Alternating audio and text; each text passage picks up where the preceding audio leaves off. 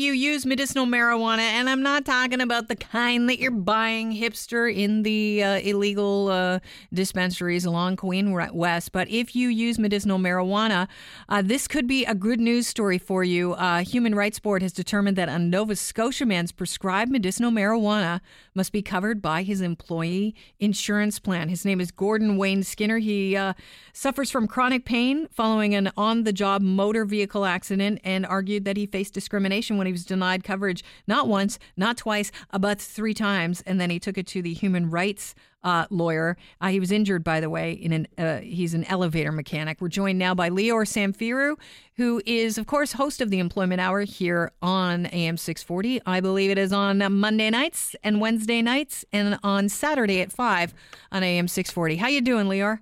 I'm doing great, Kelly. Thanks for having me on. Thanks for being here. Uh, is this going to set precedent now?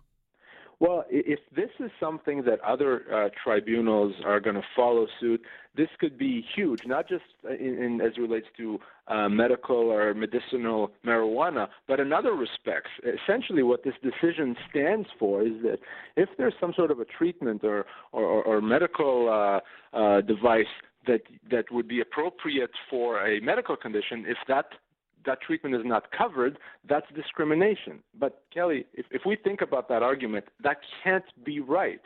Let's replace medical marijuana with codeine. Are we saying if codeine is excluded under an insurance policy, that's discrimination?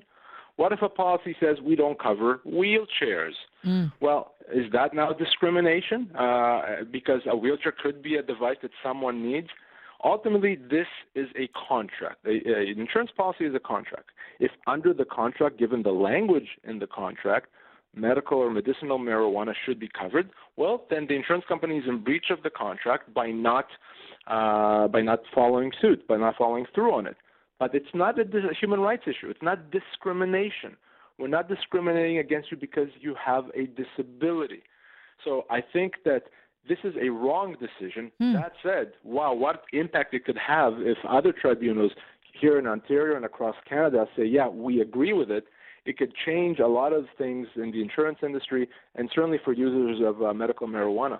Yeah, uh, Perryman, the I guess the judge said that it, the way he ruled on it is because that marijuana was medically necessary for pain management, and that you know there seemed to be on his uh, insurance uh, benefit package that they would cover conventional prescription pain management drugs. So why wouldn't mar- med- medicinal marijuana be covered? And, and you know, and th- that's where I'm, I'm I'm drawing a line here between human rights and contract. I think that argument may be correct in terms of, hey, there's a contract that says you're going to cover a treatment. That's a treatment. Then you got to cover it. Than to say discrimination. And the reason why that's an important distinction is because if it's simply a contract issue, you can have a contract of insurance, an insurance policy that says we don't cover medical marijuana. Full stop. End of story. Right. Like That's we don't do orthotics. Yeah, we don't do orthotics. Or, by the way, we don't cover pre existing conditions. Uh, many exclusions under an insurance policy, and that would solve that for the insurance industry. On the other hand, if this is now a human rights issue, it doesn't matter what the insurance policy says. You can't do something that's against our human rights laws. It would be illegal. So that's why I think it's so important that this was couched in terms of a human rights matter. And I would be very surprised if this doesn't get appealed. Mm-hmm. I just don't see the link between saying this is excluded under the plan, therefore it's discrimination. Because if, if it applies to medical marijuana, it would have applied to any exclusion uh, under an insurance plan. Uh, and I just don't see that happening. Well, do you think they exclude? I know I'm taking it in a tangent here, but do you think it was excluded because there's still a, a stigma around medicinal marijuana? There's no question in my mind that that's why it was excluded. Uh, that that stigma and and the fact that some people uh, may view that as an illegitimate way to deal with the medical condition, and you know it's it's no question that's why it was. Uh, and I don't think I actually think the result here is the correct one in the sense that given the wording under this this policy, they should have covered the medical marijuana. There really was no reason to exclude it. I think I take issue with with mm-hmm. the, the, the, how they got to that result. But I think in this case, as it turns out, the ones that made the decision to exclude medical marijuana were wrong, uh, and that there, was no language that, that permitted them to say this we're going to cover, but this we're not going to cover.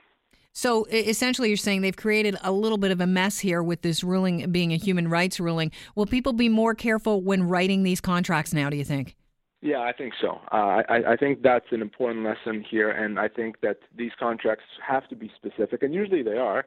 And, and we're going to have to address medical marijuana and address it specifically. That said, if, if everything I just told you is wrong, or in the sense, or that our courts disagree with what I said, that they still think this is a human rights issue, then essentially we, we would have made the decision for the insurance company. We would say to the insurance company, you can put whatever you want as relates to medical marijuana in the uh, insurance plan, but we're telling you that anything that says you're not going to cover it is is illegal. Yeah. I don't think our courts are going to go that far, uh, and I think it's going to be left to the insurance company and the individual to agree on terms that they can live with.